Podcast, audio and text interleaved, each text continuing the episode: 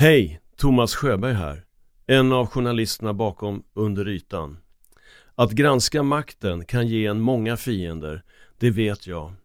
För att vi ska kunna fortsätta granska de historier som finns under ytan ger vi dig möjligheten att stötta oss genom att bli medlem av Under ytan plus för 39 kronor i månaden.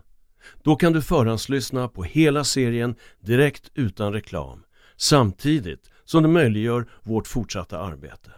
Följ bara länken i avsnittsbeskrivningen. Tack för att du lyssnar. Millions of people have lost weight with personalized plans from Noom. Like Evan, who can't stand salads and still lost 50 pounds. Salads generally for most people are the easy button, right? For me, that wasn't an option. I never really was a salad guy. That's just not who I am. But Noom worked for me. Get your personalized plan today at Noom.com. Real Noom user compensated to provide their story. In four weeks, the typical Noom user can expect to lose one to two pounds per week. Individual results may vary. Hey, it's Ryan Reynolds, and I'm here with Keith, co star of my upcoming film, If, only in theaters, May 17th. Do you want to tell people the big news? All right, I'll do it. Sign up now and you'll get unlimited for $15 a month in six months of Paramount Plus Essential Plan on us. Mintmobile.com slash switch. Upfront payment of $45 equivalent to $15 per month. Unlimited over 40 gigabytes per month. Face lower speeds. Videos at 480p. Active Mint customers by 531.24 get six months of Paramount Plus Essential Plan. Auto renews after six months. Offer ends May 31st, 2024. Separate Paramount Plus registration required. Terms and conditions apply if rated PG.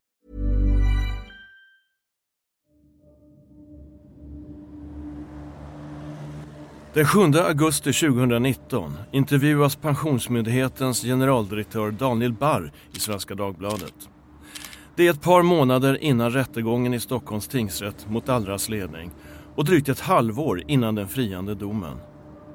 Barr säger att han jagar en miljard kronor som han påstår har försvunnit i Allra efter ett antal affärer som inte varit för pensionsspararnas bästa och tillägger att staten är evig och långsint.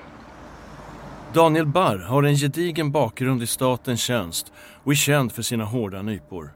Redan innan han tillträdde som chef för Pensionsmyndigheten tog han ställning mot privata fondaktörer och förespråkade istället ett statligt upphandlat pensionssystem med ett fåtal fonder.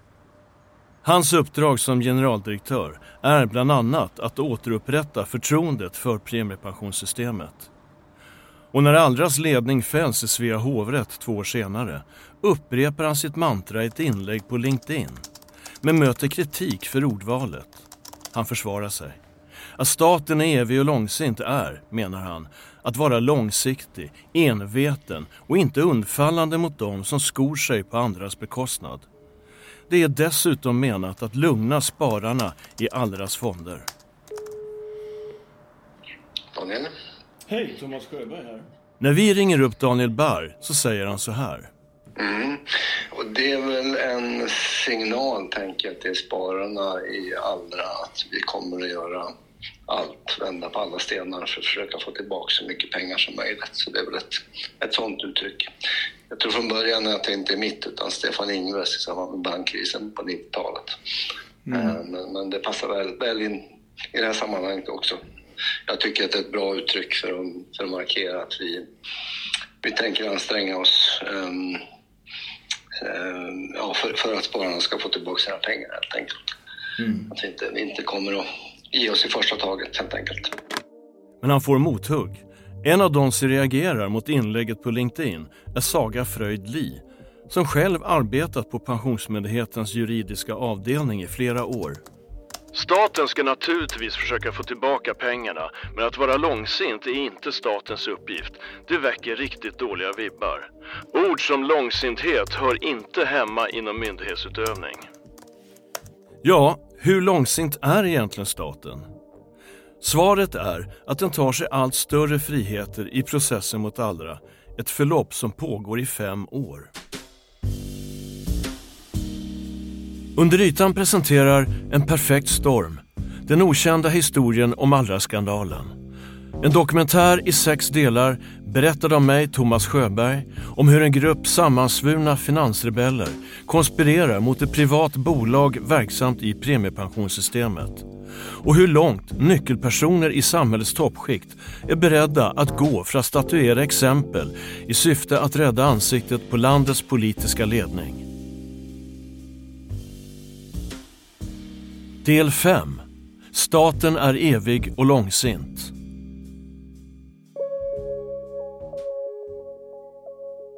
Våren 2017 blir avgörande för Allras öde. I februari stoppas all handel i bolagets fyra fonder i PPM, alltså premiepensionssystemet. Och en månad senare, den 16 mars, sparkas Allra ut från PPM. Men bolaget överklagar beslutet och vinner en delseger när kammarrätten tillfälligt stoppar avregistreringen från det så kallade fondtorget, vilket Pensionsmyndigheten starkt motsätter sig.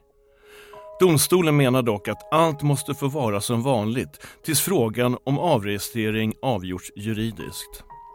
Men det är grevens tid. Pensionsmyndigheten har redan beordrat en inlösen av samtliga andelar i Allras fonder, vilket innebär att pengarna är på väg att hamna hos den statliga AP7 Sofa-fonden. Den åtgärden stoppas alltså nu tillfälligt och Pensionsmyndigheten måste öppna fonderna för handel. Vi hör ett klipp från Sveriges Radio. Kammarrätten chockade Pensionsmyndigheten som i fjol inte hade några problem att kasta ut till exempel företaget Falcon Funds från PPM-systemet. Jimmy Larsson Hagberg är pressekreterare på Pensionsmyndigheten. Det var ett överraskande beslut av kammarrätten att, att man ens behövde fundera på. Men nu, nu gör man det och, och, och, då får vi rätta oss efter det och det innebär ju att vi inte kunde fullfölja våran, våran avregistrering. Allras advokat Marcus Johansson anser att Pensionsmyndigheten helt enkelt bryter mot lagen när bolaget slängs ut från fondtorget. Men vad den här Pensionsmyndigheten har gjort det är att man har tagit sig för att ställa upp sina egna kriterier för fonder och fondförvaltares lämplighet som inte finns i lagstiftningen och sen bedrivit en slags egen tillsynsverksamhet med egna utredningar och egna bestraffningar. Det har man inget lagstöd för. Låt oss stanna upp ett ögonblick och titta närmare på Pensionsmyndighetens agerande under processerna mot Allra. Det är en gigant som bolagets advokater slåss mot. Den statliga myndigheten räknar 1600 medarbetare över hela landet och har massiva finansiella muskler.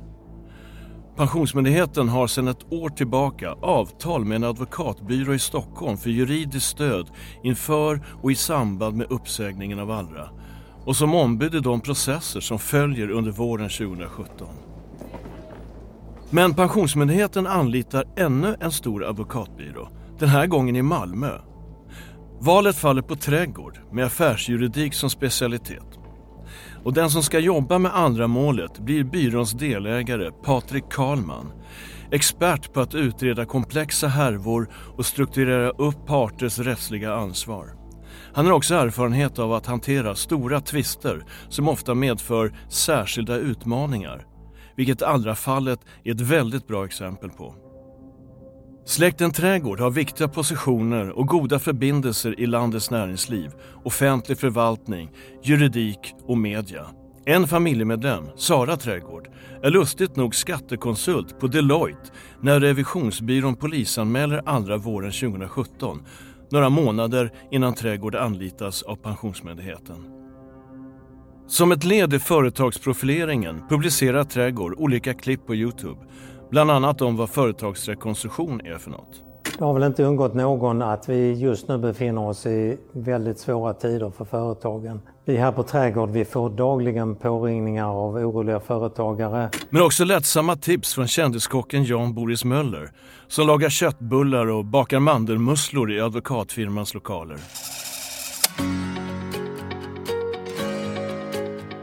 Mandelmusslor är någonting som man brukar göra till julafton. Eh, det är nästan enda gången man äter den här lilla bakverket. Och den gör man ju då i en sån här liten mandelmusselform. Det kommer att dofta ut i korridoren här snart. Är det någon som vill eh, ha en eh, mandelmussla? God jul önskar Trädgård! Den här advokatfirman behöver inte slåss med några medtävlande om uppdraget. Pensionsmyndigheten väljer helt enkelt att använda ett kryphål i den lag som staten vanligtvis måste följa när man upphandlar konsulttjänster över en viss summa. En paragraf i lagen om offentlig upphandling medger nämligen att vissa juridiska tjänster som används i processföring inte behöver konkurrensutsättas. Avtalet kommer att sträckas över flera år och innebär att advokatfirman utreder både Pensionsmyndighetens skadeståndsanspråk mot Allra, som initialt landar på omkring 170 miljoner kronor, och bistår Pensionsmyndigheten under själva rättegången. Pensionsmyndigheten är målsägande i brottmålet som främst handlar om trolöshet mot huvudman men fungerar i praktiken också som biträdande åklagare bredvid Ekobrottsmyndigheten. Nu. Där. Får vi det i bild också Thomas? När vi ber åklagare Thomas Hertz att berätta om advokatfirmans roll i rättsprocessen befinner han sig, som vi minns från förra avsnittet, på andra sidan jordklotet. De, pensionsmyndigheten de har ju alternativet, man har alltid två alternativ eh, om man bedömer att man blir utsatt för brott. Eh, I enklare fall kan man be att åklagaren för en skadeståndstalan. Men man har också möjligheten att själv föra den skadeståndstalan. Eh, och det innebär ju också att, som i fallet med affärerna som ägde rum 2012, då hade ju Pensionsmyndigheten, eftersom man valde att själva föra sin skadeståndstalan, då måste de uppträda i rätten och en myndighet måste ju ställa ombud för sig. Så då anlitar de två stycken, eller om det var tre stycken advokater för att upprätta handlingar till tingsrätten, formulera bevisteman, närvara i rätten, Eh, ge råd om hur man ska formulera en process och sådana saker. Det nära samarbetet mellan åklagare och målsäganden, det vill säga Pensionsmyndigheten, tar sig ibland uppseendeväckande former. Ett exempel handlar om det material som beslagtas när Ekobrottsmyndigheten den 10 oktober 2017 utan att bolagets advokater är närvarande genomför en husrannsakan i Allras lokaler. Det omfattande materialet finns i datorer och hårddiskar och genom en så kallad spegling av bolagets servrar kommer åklagaren över 1,1 miljoner e-postmeddelanden mellan Allra och dess advokatfirma Gernandt och Danielsson. Material som delvis omfattas av beslagsförbud och advokatsekretess. Materialet kopieras trots det av åklagaren och lånas därefter ut till Pensionsmyndigheten som i sin tur låter advokatfirman Trädgård ta del av det. På så sätt hamnar ytterst känslig information hos andras motpart i både brottmålet och skadeståndsmålet. Men hur kommer det här sig egentligen? Ja, svaret på den frågan finns i ett mejl som advokatfirman Trädgård skickar till kammaråklagare Thomas Hertz en vecka efter husrannsakan. Pensionsmyndigheten har ju redan under våren både infört köpstopp i Allras fonder, sparkat ut bolaget från premiepensionssystemet och sedan polisanmält Allras ledning för ekonomiska brott. Sex månader senare skriver Pensionsmyndighetens advokat Patrik Karlman till åklagaren att man saknar stöd för de olika skadestånd man ska kräva av Allra och att man därför vill ta del av dokumentation som styrker Pensionsmyndighetens ersättningsanspråk och lovar att hålla handlingarna hemliga. Karlman skriver också att han vill ta del av handlingar som styrker brottsligt och otillbörligt agerande från Allras sida. Han skriver Underlag som utvisar detta är av största vikt för Pensionsmyndighetens möjligheter att föra framgångsrika processer. Och han fortsätter. Vi har inget annat än muntlig information. Inget som håller i en process. Men vad betyder egentligen detta? Pensionsmyndigheten polisanmälde ju Allra redan den 16 mars och Karlmans mejl till åklagaren visar att myndigheten inte hade tillräckligt på fötterna då och inte har det nu heller, den 18 oktober. Och Karlman fortsätter. Vi har för närvarande svårt att specificera skadan då vi inte tagit del av faktiska underlag. Vi skulle därför gärna ta del av underlag som tydligt utvisar och möjliggör en precis beräkning av pensionsspararnas skada. Och det räcker inte med det. Pensionsmyndigheten har inte en enda handling som styrker händelseförloppet i de påstådda gärningarna. Det mesta är än så länge bara muntlig information. Patrik Karlman vill därför ha underlag som gör att Pensionsmyndigheten i domstol kan visa hur de påstådda brottsliga gärningarna har gått till. Till exempel vem som gjort vad. Och åklagare Hertz hjälper gärna till. Den 28 november, en dryg månad efter Patrik Karlmans mejl, beslutar han att låna ut det beslagtagna materialet till Pensionsmyndighetens advokater. När Allras advokater däremot vill ha möjlighet att ta del av vilket material som Ekobrottsmyndigheten beslagtagit och lämnat ut till Pensionsmyndigheten och som advokatfirman Trädgård nu sitter på svarar åklagare Hertz att det enda sättet är att få utskrifter av allt sammans. Han meddelar att 10-20 miljoner sidor kan lämnas ut och att han ensam fattar beslut om att, som han uttrycker det, starta tryckpressarna. Vilket kommer att kosta 20-40 miljoner kronor i kopieringsavgift. Och när utskrifterna levereras till andra så är de osorterade, väger ett halvt ton och fyller en lastpall. Och som en jämförelse, när Pensionsmyndigheten fick samma material så var det lagrat på CD-skivor. När saken senare prövas i domstol hävdar Pensionsmyndigheten att korrespondensen överlämnas frivilligt av Allra, vilket Allra förnekar. Tingsrätten konstaterar att all korrespondens mellan advokat och klient är skyddad enligt Europakonventionen och att Ekobrottsmyndigheten har hotat med att använda tvångsmedel om materialet inte överlämnas frivilligt. Tingsrätten beslutar därför att Allras rättigheter enligt Europakonventionen har kränkts av staten, att Ekobrottsmyndigheten och Pensionsmyndigheten använt det för att dels kunna belägga Allras tillgångar med kvarstad, dels kräva skadestånd och att utlämnandet av det omfattande materialet varit olaglig. Vi hör Allras advokat Marcus Johansson i Sveriges Radio. Åklagaren har lämnat ut den korrespondens som vi har haft med våran klient Allra. Det har man då lämnat ut till vår motpart i, i civilprocessen som är Pensionsmyndigheten.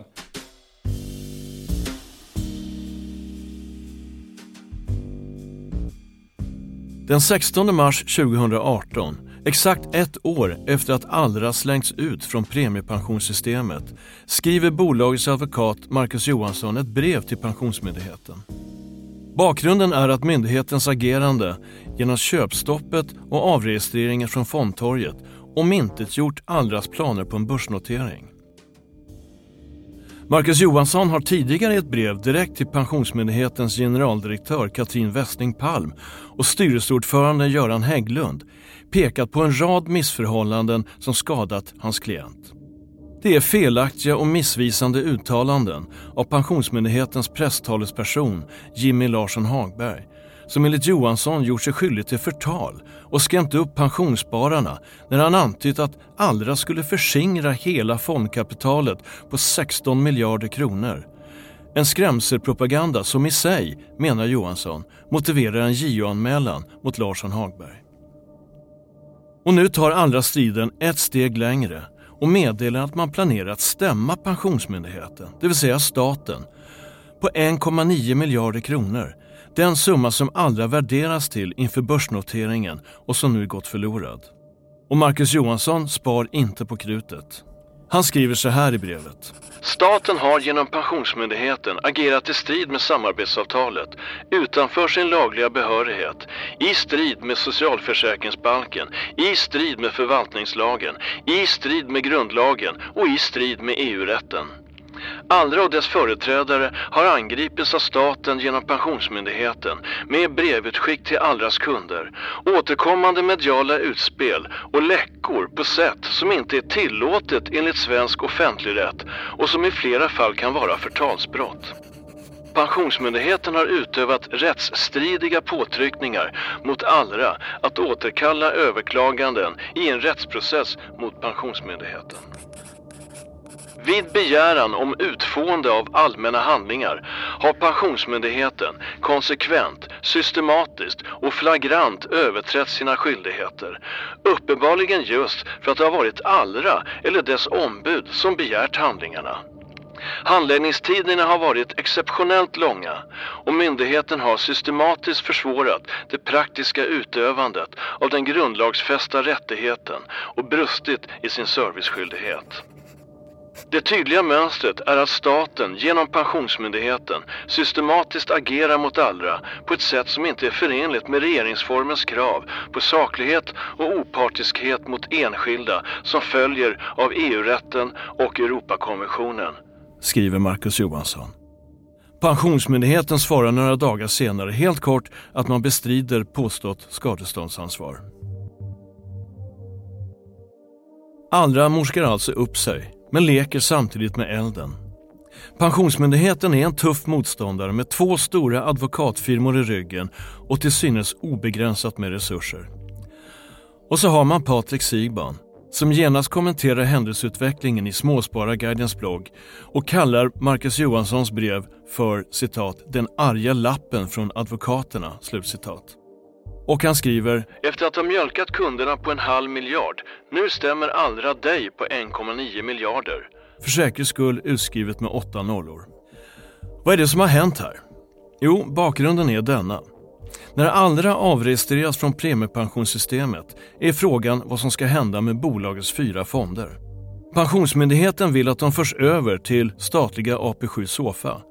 Men Alexander Ernstberger får tidigt på morgonen den 16 mars samma dag som fonderna sparkas ut från premiepensionssystemet. Ett mejl från vdn för Ålandsbanken där Ernstberger sedan länge varit kund. Vdn föreslår nu att banken ska ta över fonderna. Det är en process som tar över ett år att genomföra och är inte okomplicerad. Det största hindret är att Pensionsmyndigheten måste godkänna affären och det är ingen självklarhet. Vi har tagit del av dokumentationen kring fondbytet och uppgifterna ger följande bild av händelseförloppet.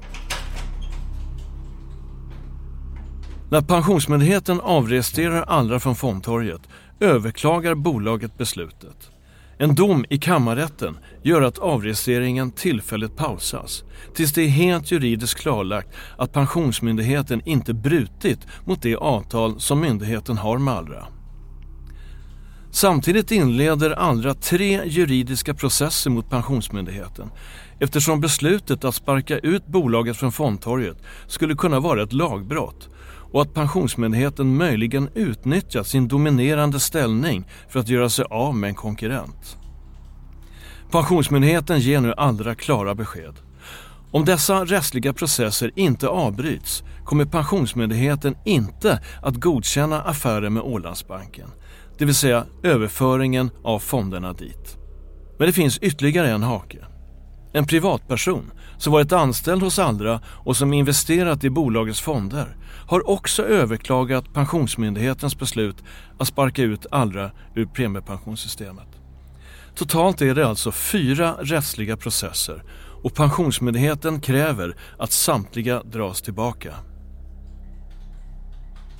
Allra ser Pensionsmyndighetens agerande som ett förtäckt men ändå tydligt hot. En av advokaterna talar till och med om ren och skär utpressning. Men det finns i det läget inget annat att göra än att acceptera villkoren. Varpå Pensionsmyndigheten följaktligen godkänner att Ålandsbanken tar över Allras fonder. Ordförande i Ålandsbanken under den här tiden är en gammal bekant från debatten om premiepensionssystemet. Förre statsministern Göran Persson. När systemet infördes som ännu ett led i den stora privatiseringsvåg som under 80 och 90-talen svepte över Sverige sågs Persson i tv prata till en bebis den blivande pensionär som långt senare i livet skulle få njuta frukterna av det nya pensionssystem som Persson varit med om att rösta igenom i riksdagen. Inte Ingelas och inte min och inte, och inte dagens pensionärer. Det är hans pension det handlar om. Sen är frågan om du blir nöjd Charlie, det får vi se. Men det var då. Sju år senare har Persson ändrat ståndpunkt och så här låter det i Sveriges Radio 2005. Statsminister Göran Persson tror inte att svenskarna har förstått vilka förändringar som politikerna drivit igenom i det nya pensionssystemet. Jag är säker på att det vi gjort inte kommer att vara populärt om 20 år när de som går i pension ser vad vi gjort, säger statsministern enligt nyhetsbyrån TT. Göran Persson är vid den här tiden, alltså våren 2017, knuten till samma PR-byrå där Allras kommunikationschef Anton Abel har arbetat så kopplingen mellan Allra, eller snarare Alexander Ernstberger, och Ålandsbanken är nära och tydlig. Men oavsett de svagheter som premiepensionssystemet enligt Göran Persson är behäftat med så tjänar privatpersonen Persson ändå på debaclet kring Allra. När Ålandsbanken slutligen tar över bolagets fonder under 2018 stiger bankens aktier i värde. Resultatet året därpå, 2019, blir det högsta i Ålandsbankens historia och styrelsen beslutar om ökad utdelning när banken firar 100 år. Det, skriver Dagens Industri, kan de cirka 5 300 aktieägarna glädjas över, däribland Göran Persson. Hans aktiepost stiger med 1,3 miljoner kronor till 6,3 miljoner. I samband med att han väljs till ny ordförande i Swedbank avgår han från samma post i Ålandsbanken och säljer då sitt innehav med rejäl vinst. Så vad är det egentligen vi har bevittnat här? Jo, att Pensionsmyndigheten genom ett antal manövrer idkat avancerad byteshandel. Eller som en av Allras advokater alltså ser det, ren och skär utpressning. Tre stämningsansökningar från Allra-sidan och en från en tidigare Allra-anställd har försvunnit. Och inte minst, risken för ett ännu större skadeståndsmål, det på 1,9 miljarder, har också trollats bort.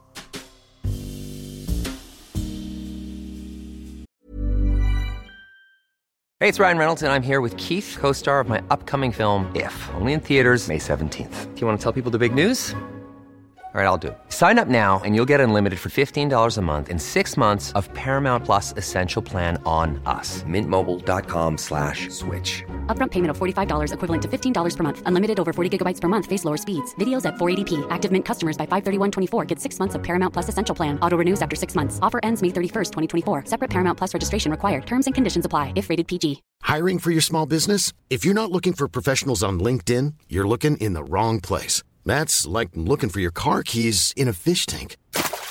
LinkedIn helps you hire professionals you can't find anywhere else, even those who aren't actively searching for a new job but might be open to the perfect role. In a given month, over 70% of LinkedIn users don't even visit other leading job sites. So start looking in the right place. With LinkedIn, you can hire professionals like a professional. Post your free job on linkedin.com slash people today.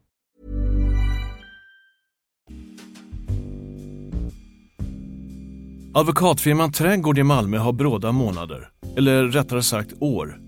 Kontraktet med Pensionsmyndigheten, alltså staten, skrivs hösten 2017 men förlängs och sträcker sig ända in i 2022. Officiellt utför advokaterna den odramatiska termen juridisk rådgivning.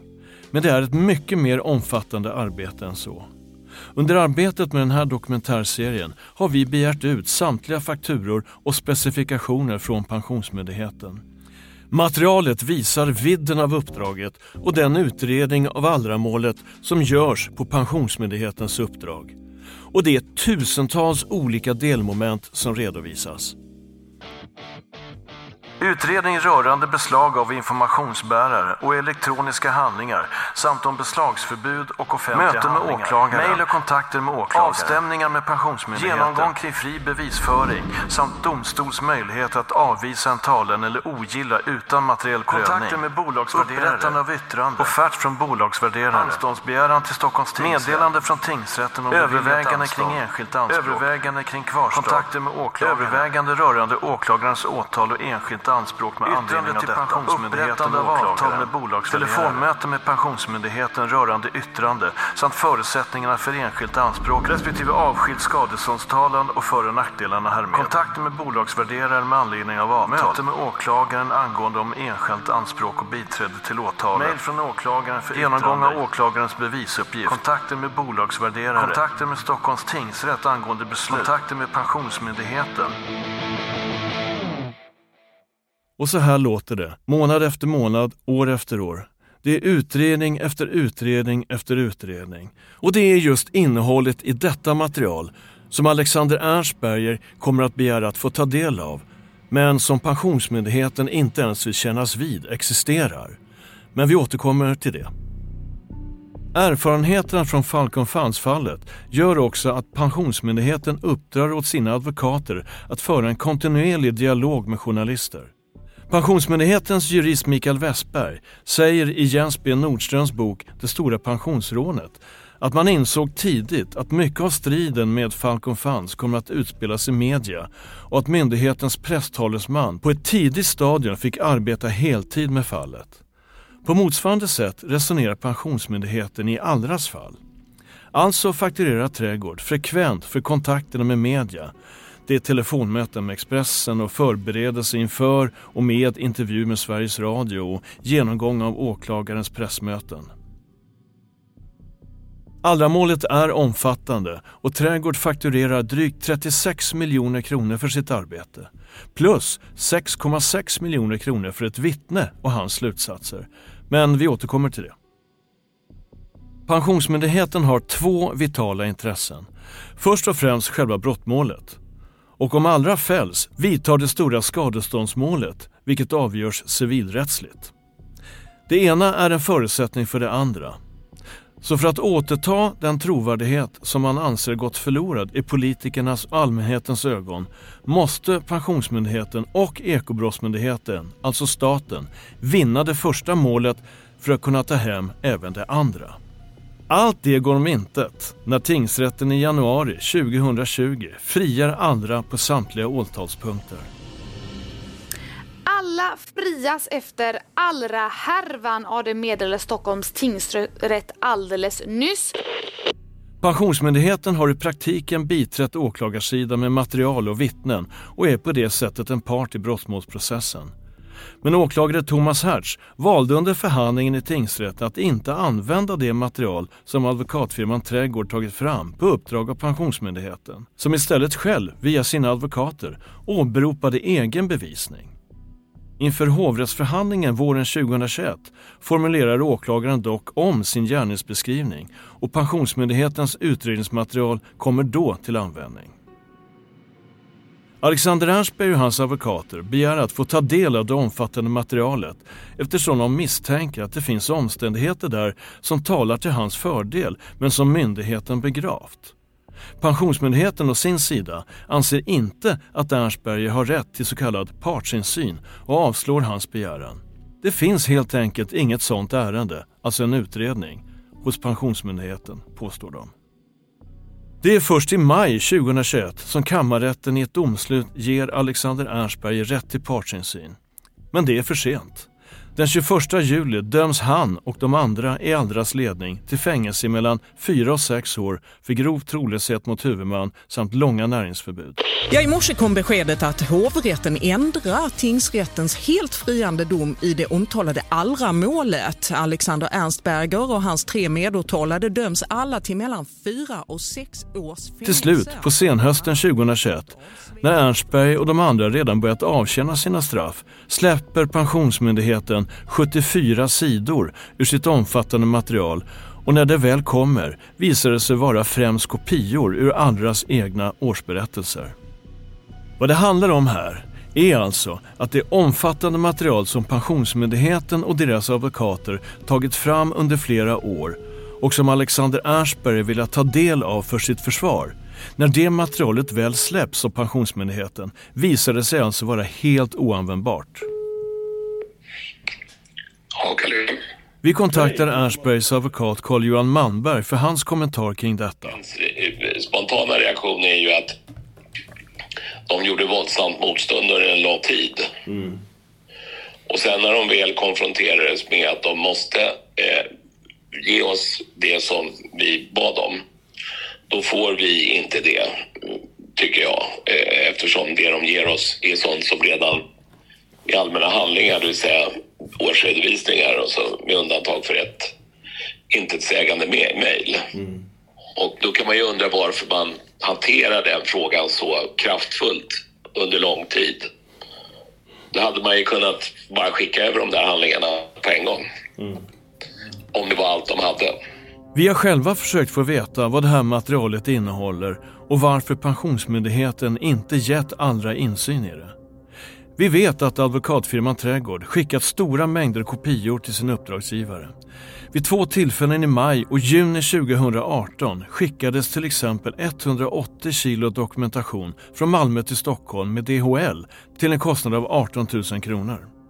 När vår researcher kontaktar Pensionsmyndighetens juridiska avdelning får vi ytterst oklara svar av juristen Karin Sprang som är den som internt föredragit Alexander Ernstbergers begäran om partsinsyn. Hon säger sig inte förstå vilken utredning som eftersöks. Och vi är inte de första som frågar om den och hon säger att den inte finns utan att det troligtvis är en missuppfattning från försvarets sida. Välkommen till Pensionsmyndigheten. Welcome to the Swedish Pensions Agency. För att komma till kundservice, tryck 1. Karin Sträng. Hej Karin, det här var Emiliano Strauss, eh, frilansjournalist. Vi har varit i mailkontakt eh, tidigare i veckan. Hej, vänta. Ring- Det här var mycket, jag ska bara gå in i... Ja. Det är egentligen en grej jag är på jakt efter som jag också hoppades fakturorna kunde hjälpa mig med. Det är en utredning som jag tror att advokatfirman Trädgård då utförde på uppdrag av Pensionsmyndigheten. Som var liksom en, en typ av, nästan som en förundersökning som man utförde liksom på egen hand vid sidan av Ekobrottsmyndighetens. Är det någonting du känner till? Nej, påstå. Är den, är den utredningen då bara, bara en myt? Alltså för att jag, jag har liksom bara hört om det, jag har inte sett någon referens till den direkt i, för jag har också gått igenom domstolsbladet då. Nej, alltså jag tror så här det är en del rykten liksom som Mhm. verkar figurera och som har satts igång av, ja, mot en, en av kanske ombuds, eh, någon byrå eller ombud eller så på motpartssidan.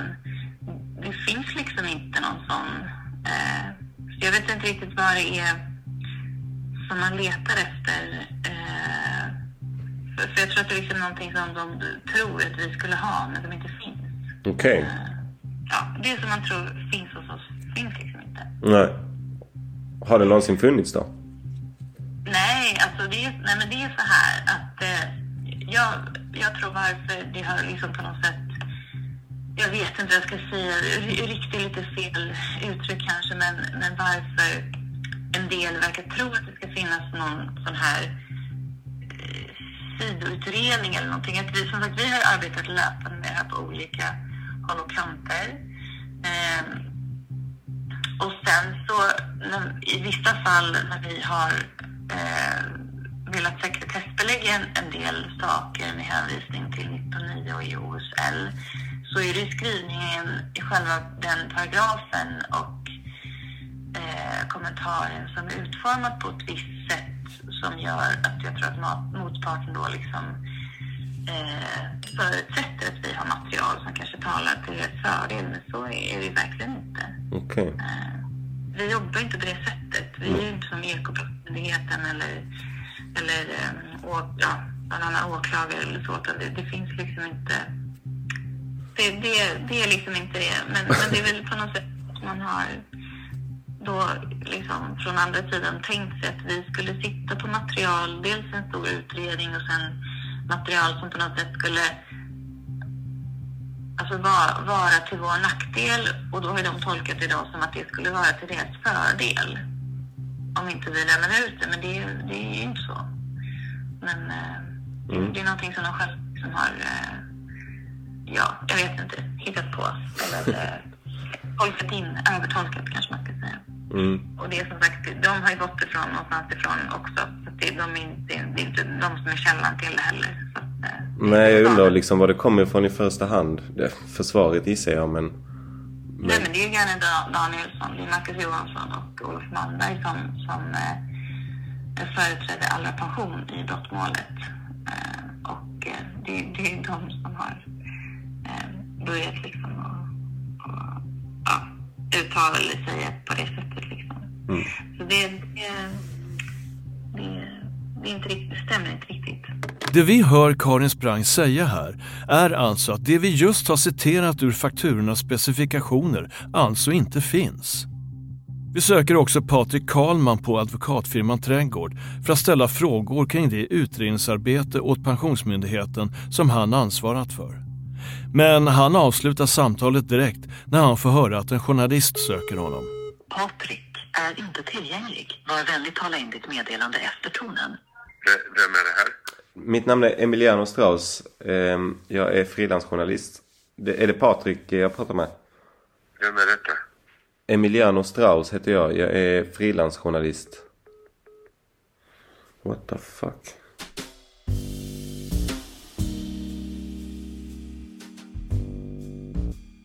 En annan del av den okända berättelsen om Allra-skandalen är Pensionsmyndighetens vittnen i Svea hovrätt. Vi nämnde tidigare att advokatfirman Trädgård betalar för ett vittne.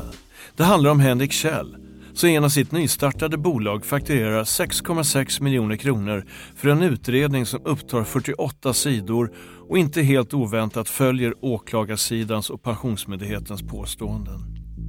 Ja, inköpen av de så kallade varanterna skedde till överpris. Ja, ersättningen i samband med köpet var inte marknadsmässig. Och nej, inköpen har inte gjorts enligt marknadspraxis. Henrik Kjells bolag används också för att betala ett annat av Pensionsmyndighetens vittnen, Fibus Theologites, med 1,2 miljoner kronor. Vilket visar att de inte alls varit två av varandra oberoende experter så som det framställs i hovrätten. Ett tredje vittne, Jan Bernhard Våge, fakturerade sitt arvode, 40 000 kronor, via en av Allras konkurrenter, Söderberg Partner, där Våge är konsult. Samtliga fakturor skickades till advokatfirman Trädgård som i sin tur fakturerade Pensionsmyndigheten. Det är alltså frågan om en rad vittnen som fått betalt för att vittna till statens fördel och som alltså har band både till varandra och till en direkt konkurrent till de åtalade Allramännen.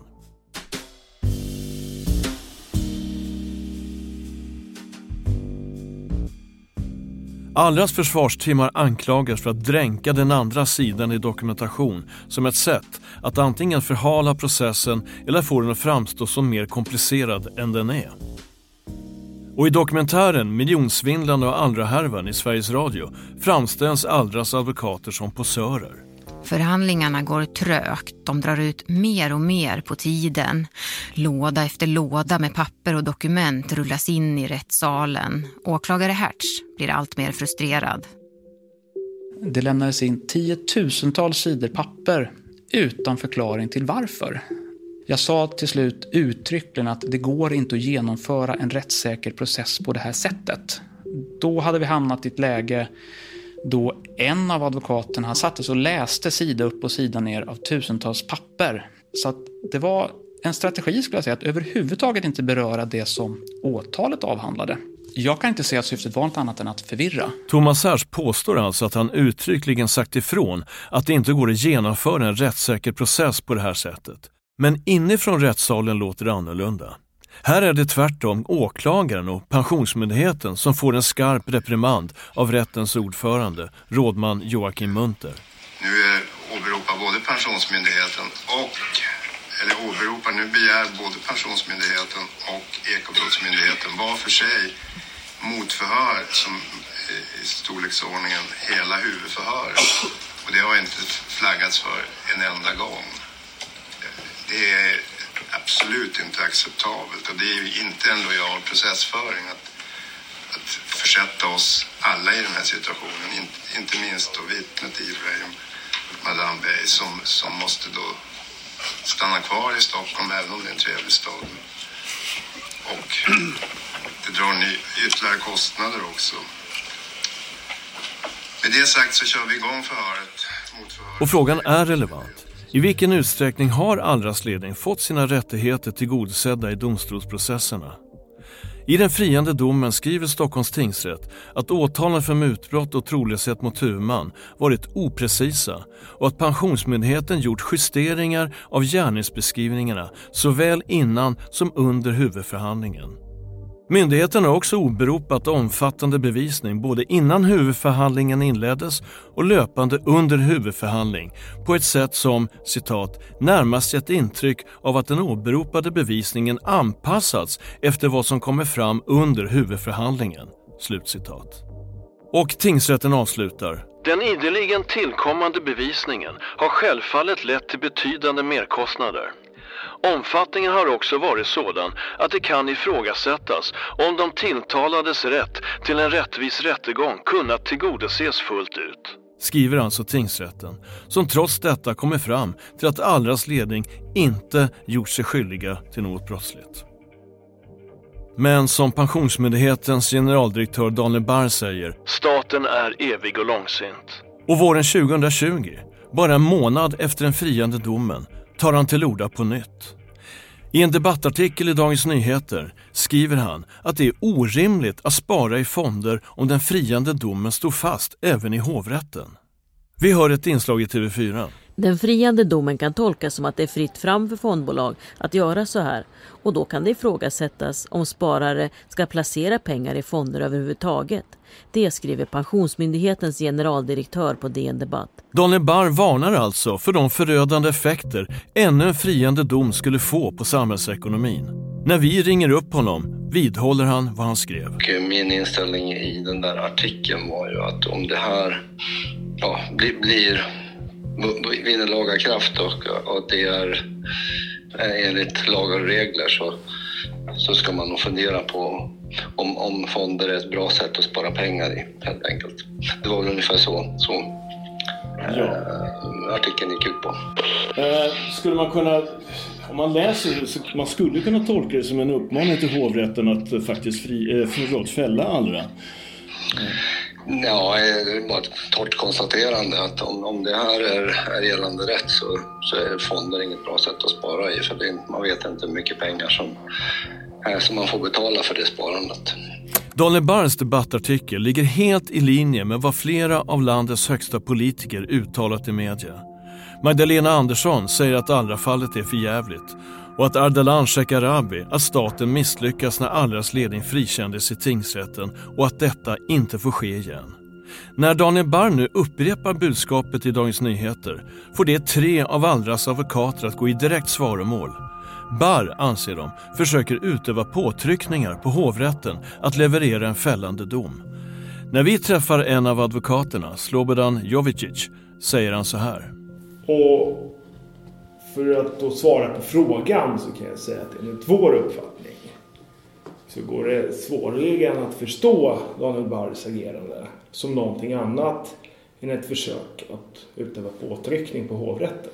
Alltså, det var vår slutsats. Det var det som vi också redogjorde för i, i, i vår replik. Och som sagt, jag måste liksom återupprepa och säga att, att det är Eh, och var alltså djupt olustigt. För situationen är alltså att statsråd och en hög tjänsteman de har gått ut och tagit position för en part i en pågående rättsprocess.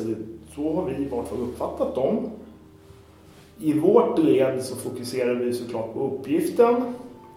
Men det är ju klart att vi blev påverkade och oroliga för vad det här skulle kunna få för konsekvenser i framtiden.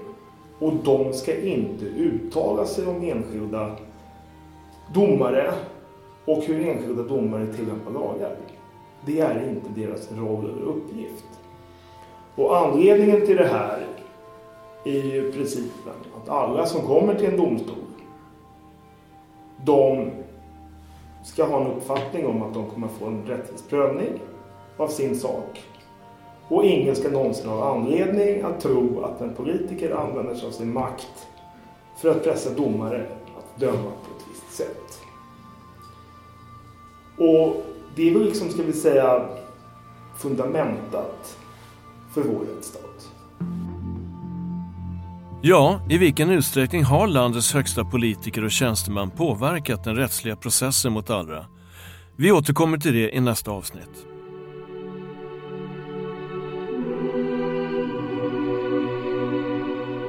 När jag slutar jobba och går i pension, då skulle jag helst vilja flytta till en, en liten stuga någonstans vid en sjö. Jag har en liten båt, fiska lite, ja men bara ta det lugnt liksom. Den 19 mars 2020, knappt två månader efter att tingsrätten meddelat sin friande dom, sänds dokumentären Allra-affären i Sveriges Television. Den inleds med smäktande musik och kameran fångar den svenska idyllen. Ett sommarlandskap med röda stugor vid en insjö. I en skinnfåtölj sitter en man med stort rött skägg och berättar om sin pensionärsdröm som nu gått i kras när Allras ledning friats. Det är den 33-årige lokföraren Stefan Fransson Insöl i Hallsberg och han är besviken. Jag är lite arg på mig själv för att jag var så dåligt insatt. Jag skulle inte ha tackat ja till det de erbjöd utan att vara bättre insatt. Jag skulle ha läst på. Sen är jag ju arg på alla ledningen och de som förvaltade det där för att de, de eh, missbrukade det där förtroendet man gav dem på ett sånt sätt. Och sen är jag ju arg på de, de politiker som eh, tillät det att kunna missbrukas på det här sättet. Alla borde ha gjort ett bättre jobb.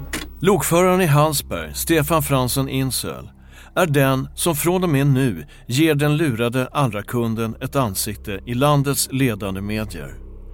Han intervjuas i Svenska Dagbladet och återkommer i flera produktioner i public service där han får ge uttryck för sin besvikelse. I radioprogrammet Plånboken är han citat en av tiotusentals som drabbats av Allra-härvan. Slut citat. Jag, jag ville väl liksom, jag tog bara på mig skygglapparna och tänkte att ah, jag, vill, jag vill bara inte ha någonting med det där att göra. Jag har ingen lust. Jag berättade inte för någon. Dels var jag ju själv så att eh, jag hade ingen att berätta för hemma och sen berättade jag inte för någon av, ja, inga föräldrar eller vänner och sådär utan det, det höll jag tyst om. Så det fick, eh, det är liksom inte, inte kul att gå och berätta, ut och berätta sådär att ja, men jag har blivit lurad. Spararen Stefan får beskedet via nyheterna. Och för lokföraren Stefan Fransson Insel, han som har sparat det allra ända sedan 2012, kommer nyheten om brottslighet och försvunna pensionspengar som en obehaglig överraskning. Pensionsspararen Stefan Fransson Insöl, som blev uppringd av Svensk Fondservice säljare för nio år sedan, hör nyheten. Ja, men då var det ju, då var det ju klart. Liksom. Då var ju historien över. För att då var det ju bara för dem att inställa sig till slut och sen, sen var det slut för dem. Liksom. Då firade jag lite. Jag käkade väl något bra den kvällen och sen eh, köpte lite godis och sen eh, jag tänkte jag att det var, det var deras historia där. Det upprepas ständigt i medierna att det är tiotusentals kunder som lurats av Allra och redaktionernas telefoner borde gå varma av uppretade pensionssparare. Men det är under lång tid bara Stefan Fransson Insöl som syns och hörs när journalister ska intervjua en lurad Allra-kund. Så hur hittade han in till Sveriges Radio och Sveriges Television? Vi ringer upp honom för att undersöka saken. Har, har du hämtat det från dina 15 minuter i rampljuset? Du, eh, ja, ungefär. Jag har gått och sagt att jag är kändis nu till folk jag känner och sådär. Och sen skrattar lite åt det där typ. Okej, känner du dig som en kändis eller? Ja, det vet jag fan. Jag har hellre varit känd för något annat än åkt på mina liksom, men så är det. Jag bara undrar, hur kommer det sig att du kom med i alla de här produktionerna tror du? Du har ju blivit, så att säga, gett den lurade andra kunden ett ansikte. Ja, jag vet precis hur det var. Det var det att jag, eh, jag skulle se över min ekonomi och då, vad heter det? Ja, men jag hade varit, det var ju efter det här hela Allra-grejen som man skulle ta tag i där lite grann. Mm. Ja, men se över pensionsplaceringar och sånt där. Och då uh, tog jag hjälp av Småspararguiden. Och, och det var ju, det är ju, han Patrik Sigban, Sigban är ju, vad heter det, med där. Han var väl med och startade det där. Just det.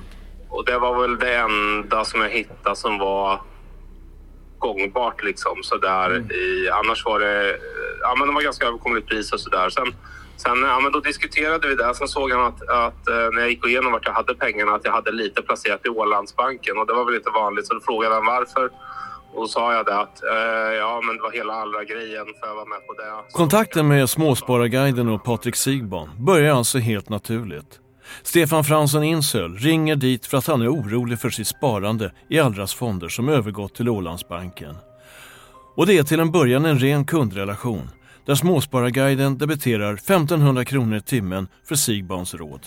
Ja, och sen vad heter det, jag bokade två timmar och sen eh, tog han, eh, de debiterar också, vad var det, 150 kronor per sex påbörjade minuter så då tog inte två timmar utan det var kortare så då kapade han av det och sen, ja, per, per påbörjad sex minuter liksom. Du ringde upp honom va? Var det så? Du hade läst om Småspararguiden? Just det. Ja, ja de hade, jag lyssnade ganska mycket. Jag lyssnade på plånboken i P1 och då, eh, då hade de haft med honom någon gång. Jag tyckte att han, jag hörde att han gjorde sån där, eh, rådgivning. Eh, och att eh, sen kollade jag upp det och såg att priset var ganska överkomligt. Och han verkade trovärdig så att jag eh, tog kontakt med honom då. Än så länge har Stefan Fransen Insel bara varit en kund till Småspararguiden. Men så berättar han det här. Sen hörde han av sig efter någon månad eller sådär typ. Och då var det, för då var det att de skulle göra eh, tv-dokumentären typ. Så hörde han av sig någon, efter någon månad eller så, jag kommer inte riktigt ihåg hur lång tid. Och frågade om, jag, om man kunde sätta mig i kontakt med han journalisten som, som gjorde tv-dokumentären. Ja, du tänker, det på, väl bara rulla på typ. du tänker på Joel Dahlberg? Eh, ja, precis.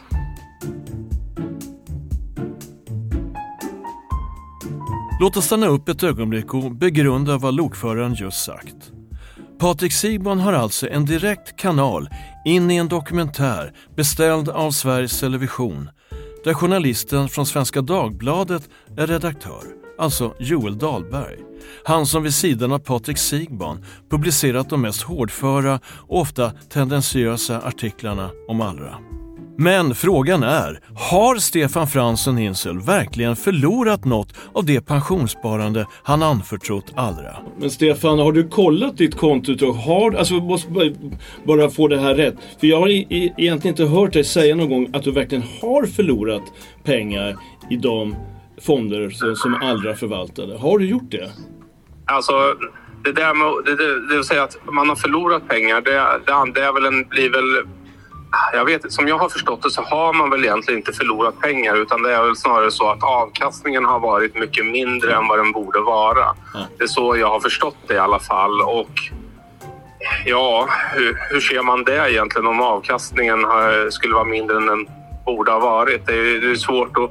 Jag vet att jag varit kund där i alla fall. Det, det vet jag ju och, ha- och eh, de har ju förvaltat mina, mina pensionspengar och sådär. Men ja, hur avgör man om man skulle haft några procent till? Ja, ja svårt, att, svårt att säga. Alltså, inga pengar förlorade, möjligen lägre avkastning än förväntat. Men hur vet man egentligen det? Svårt att säga, säger lokföraren. Det här är långt från det narrativ som Patrik Sigban, Svenska Dagbladet och Public Service matat landet med i tre års tid.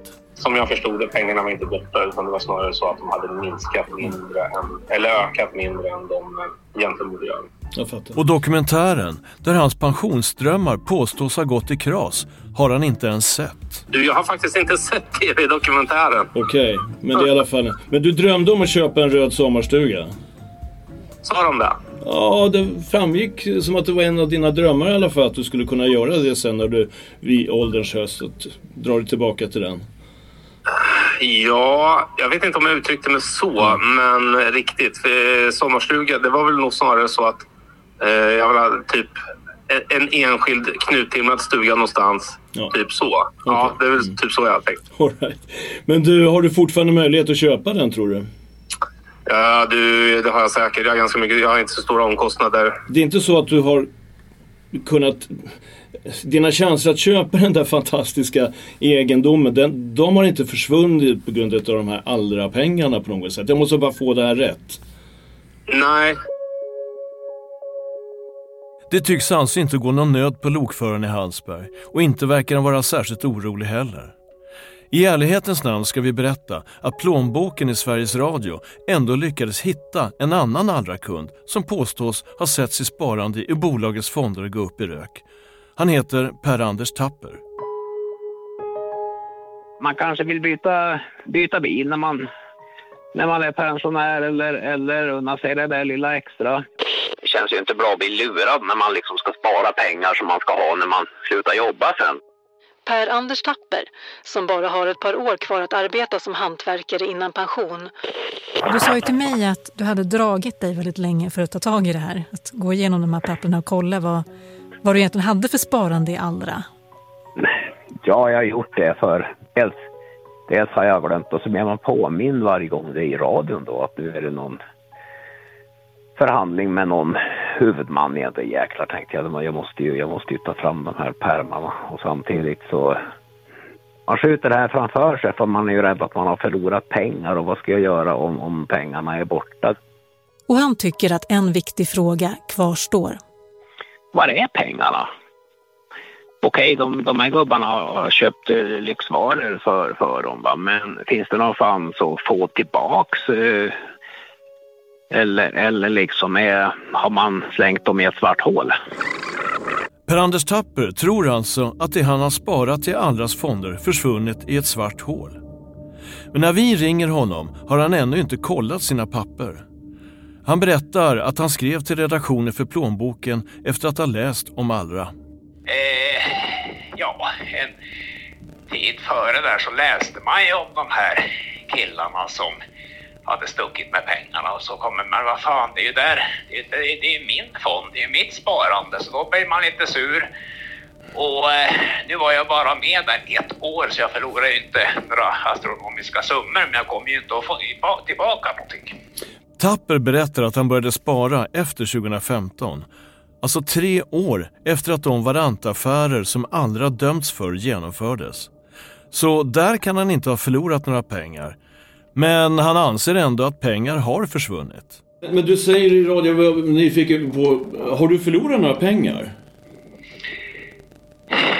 Alltså, det har jag gjort eftersom jag har betalat in, för jag lär ju inte få tillbaka något. Tapper har dock inte gått igenom sina kontobesked. har jag inte, för det skulle jag komma ihåg. Jag är Men, ett- men, ett- men ett kontobesked när det gäller ditt sparande då i de tidigare Allras fonder? Måste jag ju kolla i dokumentskåpet hemma i så fall. För det är... Det står nog längst in där. Okej, ja, jag, jag bara tänker på, det skulle vara så intressant att veta hur mycket pengar du i, faktiskt har förlorat i ditt sparande. Som Allra förvaltade. Ja, ja. Ja, det kan vi väl göra. Men jag var ju som sagt... Jag tror att inte jag hann vara med eh, mer än ett år så det är inga astronomiska summor men det är ju någonting naturligtvis. Vi bestämmer att höras igen när han hunnit kontrollera sina papper. Hallå! Tjena! Jag tänkte bara höra med dig, jag skulle återkomma till den här veckan, kommer du ihåg det? Eh, du, skulle koll, du skulle kolla dina papper om eh, hur mycket pengar du hade, om du hade förlorat någonting på dina, ditt Allra-innehav. Han säger nu att han aldrig fick något årsbesked från Allra, men inte heller från Pensionsmyndigheten. Jag fick aldrig något, eh, vad heter det, årsbesked ifrån dem. Så jag har ingen aning om någonting. Nej. Eh, ing, du har, förlåt, inte aning om nå- ditt sparande, hur det har utvecklats? Nej. Okej. Så då, ja. Men då vet du ingenting om du har förlorat pengar om pengarna är kvar? Nej, det gör jag ju inte. Eh, och jag vet ju, men jag liksom...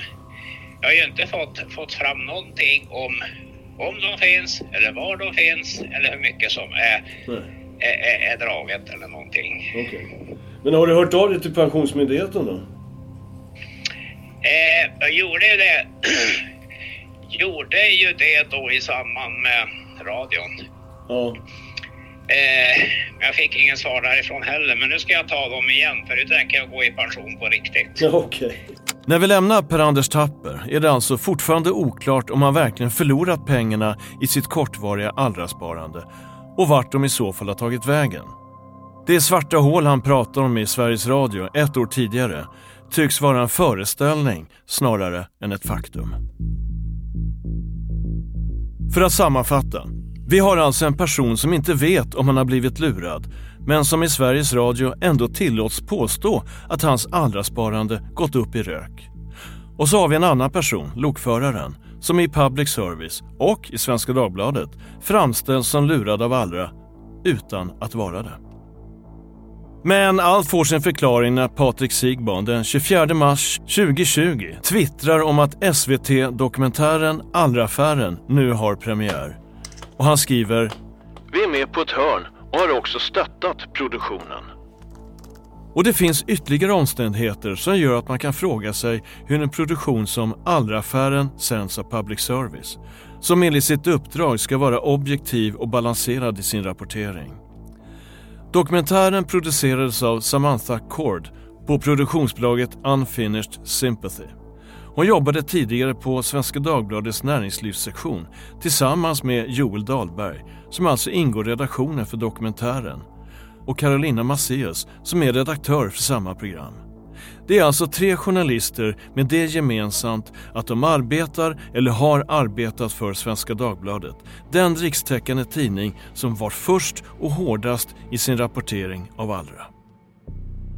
Finansrebellen och aktivisten Sigbon har lyckats bli ett till synes självklart val av medverkande i public service. När Sveriges Television direktsänder från Stockholms tingsrätt i samband med att domen ska meddelas den 31 januari 2021 är han till och med programledarens bisittare. Han syns i bild med en laptop som pryds av Sveriges Televisions logotyp. Patrik Sigbaum, du har ju granskat eh, Allra. Eh, redan 2016 så anmälde du dem till Finansinspektionen och redan ja, faktiskt på dagen, tre år sedan, så publicerade ni en del första delen av I samma sändning visar ekonomireportern Johanna Cervenka hur åklagaren menar att allting gått till. Och hon gör det med hjälp av låtsaspengar och en klippdocka. Alexander Ernstbergs huvud och ena hand. Allras grundare var fondkungar som levde lyxliv. De åkte på födelsedagsresa med jetplan till London. Alexander Ernstberg, vdn, hade inte mindre än tre Porschebilar och ägde Sveriges dyraste villa. Och åklagaren menar att det har gått till så här. Allra ska köpa värdepapper. Till sin hjälp anlitar de mellanhanden, värdepappersbolaget Oak Capital. Oak Capital köper värdepapper för Inslaget sänds alltså i väntan på tingsrättens dom. En dom där de alltså blir friade. Men public service väljer ändå att göra ett barnprogram av ett brottmål där huvudpersonen, det vill säga klippdockan, riskerar ett långt fängelsestraff. Staten är evig och långsint, säger alltså Pensionsmyndighetens generaldirektör Daniel Barr. Och med god hjälp av den grupp som kallar sig Finansrebellerna lyckas staten också få flera av landets ledande medier att delta i jakten på Allra. Men det här är bara början. I nästa avsnitt berättar vi om den avgörande komplotten mot uppstickaren som till varje pris ska krossas. Du har lyssnat på femte delen av En perfekt storm, den okända historien om Allra-skandalen. En dokumentär av mig, Thomas Sjöberg och Anders Nyström, producerad av Current Affairs. I den här dokumentären berättar vi om det hittills okända spelet bakom kulisserna som leder till att Alexander Ernstberger och hans kompanjoner döms till långa fängelsestraff. I vår berättelse tar vi dock inte ställning i skuldfrågan, det vill säga om de inblandade är skyldiga eller oskyldiga. Research Evelina Kocko och Emiliano Strauss. Klippning och ljudläggning Runsten Media. Vignettmusik komponerad av Carl Gartmyr. Utöver våra egna intervjuer och inspelningar hör vi också ljudklipp från TV4, Yle, Sveriges Television, Sveriges Radio, Svenska Dagbladet, Dagens Industri, Aftonbladet, Expressen, Pensionsmyndigheten och AP7 Sofa-fonden.